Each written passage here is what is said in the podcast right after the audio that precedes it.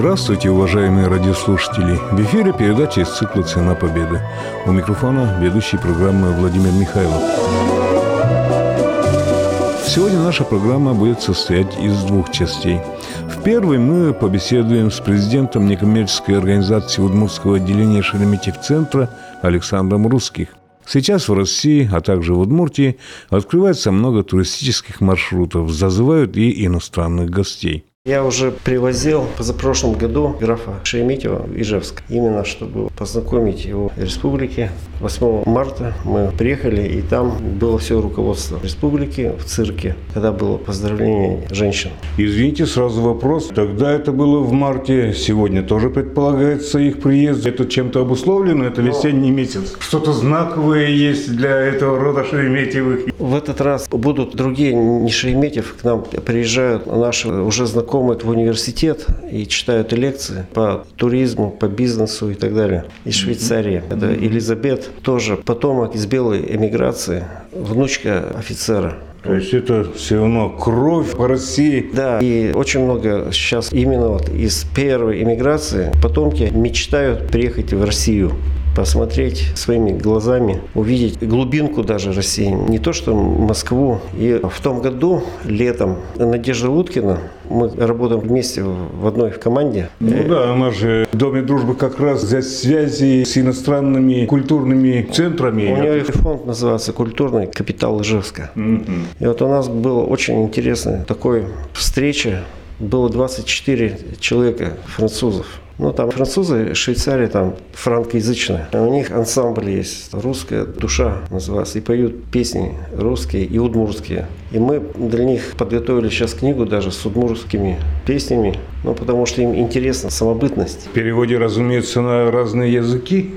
Они поют и на украинском, и на русском, и сейчас уже даже на удмурском.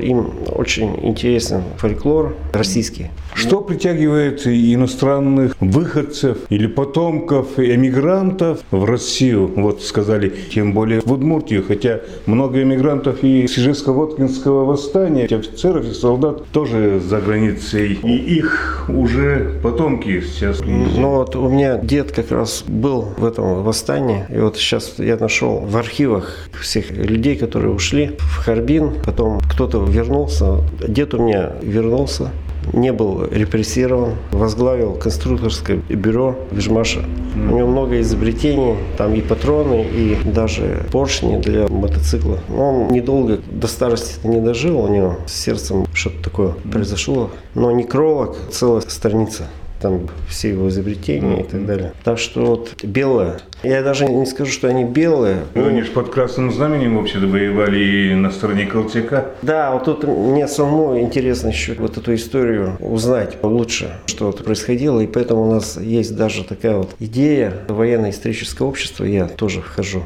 которое возглавляет Соловьев Владимир Михайлович. И я являюсь советником председателя Красного Креста Российского. Поэтому у нас есть некоторые темы. А Красный Крест тоже понятие широкое. И поиск родственников. Мы находим людей, которые, допустим, были убиты где-то в Европе. А сейчас мы хотим посмотреть еще какие-то захоронения немцев, французов, чехов тут, которые есть, чтобы, может быть, родственники бы... Это уже во время Второй мировой войны? И Первой, и Второй, и в революцию. То есть и... плененные да, время да, Второй? Да, а многие же остались еще и жить. Вот, ну да, немало же в Удмуртии сейчас живет людей с фамилиями немецкими. Да, здесь очень было много специалистов. До революции здесь много немцев было. У нас даже вот бабушка жили вместе с немцем в одном доме. Это инженерные такие дома были. Изобретатели работали тоже на Россию, но были репрессированы. Не повезло, так скажем. Но история очень такая сложная. Я хочу снова перейти в то же русло, с которого мы начали. Это о Шереметьев-центре. А, Кстати, я специально еще раз посмотрел энциклопедию. В Москве мы уже привыкли Шереметьево с мягким знаком. И там вообще род графов, дворян Шереметьевых без мягкого знака. Но даже в энциклопедию один раз этот мягкий знак проскочил проскочил, прорвался, хотя везде без мягкого знака. Откуда Шереметьево нынешнее с мягким, а фамилия... Это, это не из-за этого. Или это вообще никакого отношения не имеет Это- к этому роду? Это именно имеет отношение к этому роду. Это использование фамилии. Если бы он предъявил аэропорту Шереметьево за использование фамилии, Это бренд уже. бренд, а с мягким знаком это уже Все понятно, они не имеют права уже подать даже в суд, Да. что используют их фамилию, их родовой Да, знак. потому что там в Москве же у них было огромное владение. Они имели около миллиона гектаров земли. И в одной Москве у них были дворцы Останкина, Кускова, Астафьева, Михайловска. В общем, там серьезная история. А на территории Удмуртии не было у них земель или дворов? В Казани В Казани? Да. Ну, я все время хочу притянуть, почему с Удмуртии человек руководит Шереметьев центром. Я уже как пять лет постоянно уезжаю во Францию. Мы там, Шереметьев является ректором консерватории Парижа, русской консерватории имени Рахманинова. Мы там с ним познакомились. Я сказал, что мой земляк Чайковский. И я спросил, не хотели бы вы побывать на родине Чайковского? Побрататься, так сказать. Увидеть. Я говорю, это будет интересно, вы увидите Россию еще, центральную Россию. Не то, что там... Он хорошо знает там, Москву, очень хорошо. Да. Он архитектор по образованию, у него много заслуг, является почетным сейчас уже президентом Международного союза соотечественников по всему миру. Недавно, кстати, приезжал президент Колесников. Я его водил тоже в музей Чайковского. А, в Боткинске. В Боткинске. Он под впечатлением тоже был. Поэтому вот такая связь получается. Удмуртия. она- И сейчас вот мы тоже планируем поставить памятник Чайковскому в фонде. Макет уже в полном Где Раз- поставить? на привокзальной площади. В Ижевске? В Ижевске. Все говорим, Удмуртия это родина Чайковского, а вокзал, говорят, это ворота республики. И Калашникова все знают в мире. И все в мире знают Чайковского. А почему вокзал? Нам было не столько принципиально где, да, но все-таки люди приезжают, многие на поезде, и они сразу... Там он не будет как монумент, он будет вписываться в аллею, где скамеечки будут, и может быть там сделаем ландшафтную акустику, чтобы люди посидели там на скамейках и послушали музыку тихо, фон. Мы еще будем додумывать все эти нюансы, но такая идея. И по нашим новым друзьям, которые будут приезжать, им очень нравится. Некоторые уже не по одному разу мы встречаем. Пять человек из Швейцарии. На июле уже целая команда, которые были многие, и многие с собой еще везут именно в Удмуртию, в Ижевск к нам. Это из Швейцарии. Они только для чтения докладов перед студентами или еще есть культурная программа какая Один из них, вот Рой, много раз уже тут. И вот он сманил своего знакомого из Канады. Тоже это специалист по кризисным направлениям, экономика там и так далее.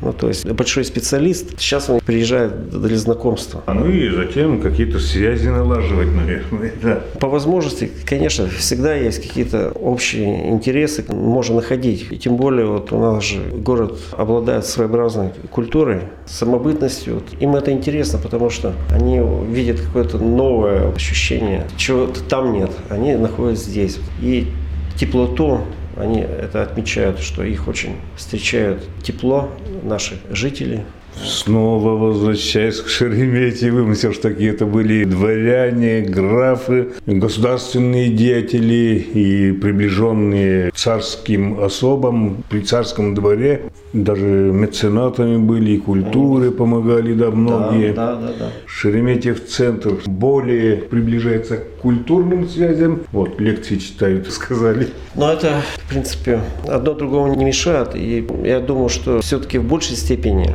Шереметьев центр, он культурным связям, потому что нам надо создавать и показывать, что мы хорошо относимся к нашим гостям. То, что искажение информации идет сейчас, что это все политика, а люди хотят общаться, хотят знакомиться, Тем более, сейчас в российском масштабе Проблем нет. туристический бизнес. Да, вот э, очень внимание уделяется, что надо развивать нам туристический бизнес, чтобы люди приезжали и все условия были созданы. Вот недавно мы выпустили книгу, нам помог фонд Никонова «Русский мир» издать книгу. Там записки из архивов, ну, то есть там смутное время. Это Шереметьев Сергей Дмитриевич, предводитель дворянства. Интересно, что он был очень образованный человек, и он понял, что революция свершилась, и что уже надо осознать этот факт. И он принял... Это внук того Шереметьева, который женился на крепостной артистке. Или правнук уже. Внук, да. Вот. И он сказал, что он очень уважал Луначарского. Он ему передал все ключи от всех вот этих вот дворцов и сказал, что сохраните ради будущего все, что вот они создавали. В принципе, он умер своей смертью, но он заболел в 18 году уже умер. Вот такая история. Мы делали круглый стол по Шереметьеву в Останкино, в Международном центре Солженицына. У нас есть письма от Толстого, президента советника культуре Мединского, что они поддерживают. Потому что это большая личность, ну, имеется в виду Сергей Дмитриевич. Mm-hmm. А потом тоже он очень много делал для того, чтобы как-то культуру сблизить, французскую и нашу. Там же очень интересные люди уехали в эмиграцию, и Фаберже, вот я познакомился тоже в Женеве, фамилии, mm-hmm. которые сохранили очень красивый язык, тот еще дореволюционный. С ним интересно разговаривать, общаться. Mm-hmm. Поэтому пока еще многие потомки, такие интересные люди живы, я думаю, что мы правильно делаем, что их привозим сюда, чтобы они могли нам что-то интересное рассказать, что-то это останется в истории нашей. Мы же историю делаем сегодняшним днем. И mm-hmm. тот факт, что уже Шереметьево были тут, они влюбились в нашу землю. Но кроме этого и другие были mm-hmm. тоже из эмиграции из этой. И еще один вопрос. Шереметьев центр – это удмуртское или российского масштаба? Это удмуртское отделение Шереметьев центр. Mm-hmm. Это в отдельных городах. Вот Петр Петрович приезжал, благословлял на это дело, и уже центр начинал работать сам. И в наш этот центр мы же работаем и с культурным капиталом России. Красным Крестом. В учредители ведем организации некоммерческие, чтобы деятельность более была масштабная и единомышленники, чтобы объединились вокруг Шереметьевского центра. Несмотря на то, что у каждого есть определенные свои направления, как в музыке, так и в искусстве там, и так далее, и даже в науке. Вы слушали беседу с президентом некоммерческой организации Удмуртского отделения Шереметьев-центра Александром Русских.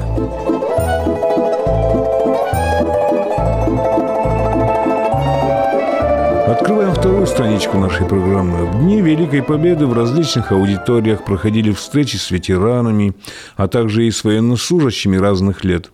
Нам удалось побывать на выставке военного обмундирования коллекционера Геннадия Берестова в Доме молодежи. Геннадий Васильевич служил в группе советских войск Германии, ефрейтором отдельного гвардейского Перемышлинского ордена Красной Звезды Разведбата. Свою коллекцию армейской амуниции начал собирать в 60-е и 70-е годы прошлого века с гимнастерок и галифея фронтовиков родственников. Затем добавилась солдатская одежда старших братьев. И Геннадий Берестов занимается этим по сей день. Я хочу от имени ветеранов группы советских войск Германии немножко рассказать о нашей группе войск. Многие, наверное, знали, а кто-то, может, даже в Германии служили. После окончания войны, через месяц, Жуков подписал приказ о образовании группы войск Германии. Потому что после войны Германию разделили на четыре сектора. И в каждом секторе стояли свои войска. Наше правительство тоже решило перекрыть свои границы и охранять свою территорию. И вот 9 июня 1945 года была организована группа войск Германии.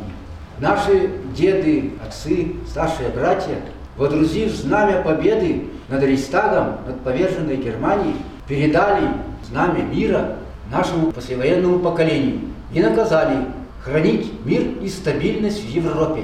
Мир который дался нам очень большой ценой. Очень большой. Поэтому в течение 49 лет наши ребята охраняли мир и стабильность в Европе. Европа в течение 50 лет прожила спокойно. Но вот вздумалось нашим руководителям убрать эти войска. Вывели в 94 году.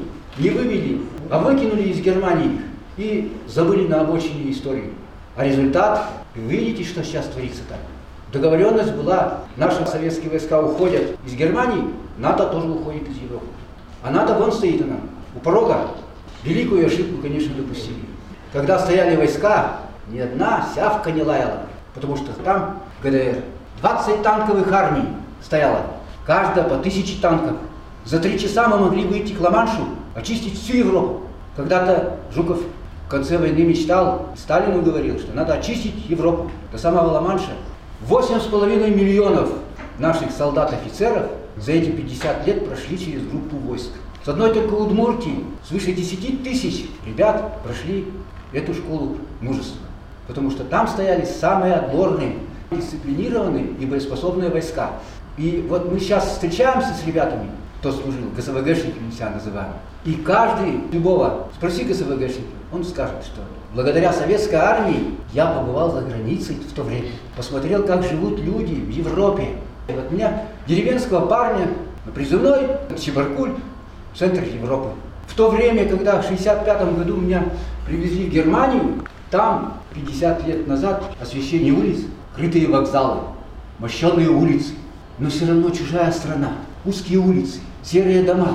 Все равно как-то вот на нас, привыкших к просторам, это все давило. В 68 году, а я служил 65-68 год, с 20 на 21 августа наши братья-славяне подняли мятеж.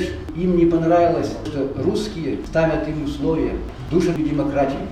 Я, правда, там две недели был всего. У нас отдельный разведбат. Мы выполнили свое задание и нас вывели обратно в Германию. Но перед входом в Чехословакию наш замполит, майор Ежов, собрал и сказал, земляки, за их свободу в 1945 году, когда надо было брать Берлин, целая танковая армия повернула на Прагу, потому что братья-славяне подняли восстание, и немцы их начали душить. И четыре с половиной тысячи наших отцов, братьев, не дожили несколько дней до победы. Вот цена нашего вклада в их победу. А им сейчас не нравится. Вот некоторые говорят, вот Венгрии задавили восстание, Чехословакии восстание. Но если вернуться назад, мы-то заплатили великую цену за то, чтобы уничтожить фашизм. Хотя те западные страны все, и Венгрия, и Чехословакия, и Румыния, и Франция, весь такой мощный индустриальный потенциал работал на Гитлера. А наши после революции 20 лет прошли. Танкостроения не было в царской России, авиапрома не было, автопрома не было. И это надо было за 20 лет все поднять. На уровень европейский, между прочим. И тяжелую промышленность, и легкую промышленность. Да, бедно жили, конечно. Да, неоднозначен вопрос чехословацких, венгерских событий тех лет. Кто-то винит власть советскую, военное начальство, кто-то осуждает мятежников. Но мне довелось встретиться с еще одним солдатом, участником тех событий. Сразу оговорюсь, у него было очень негативное отношение к советской власти. Но вторжение наших войск в эти государства он считал абсолютно верным решением. Я, говорит, видел, как мятежники глумились, издевались над коммунистами, убивали их. Это были настоящие недобитые фашисты, и нельзя было дать им снова поднять головы. Это слова участника тех событий. А теперь снова слово ветерана службы в ГСВГ, группе советских войск Германии Геннадию Берестову. Вот к 70-летию Победы я решил посмотреть, что же творится у нас в России насчет наших ГСВГшников. Все-таки мы ведь там стояли, мы с честью выполнили свой долг. Почему же нас забыли-то? ВДВшники празднуют, пограничники празднуют, чеченцы празднуют, афганцы празднуют. Вот собралась наша инициативная группа, шесть человек, все мы ровесники, и организовали ветеранскую группу. Год мы проработали самостоятельно, без всякой регистрации. Впервые в 2015 году участвовали в параде победы нас на нашей Красной площади.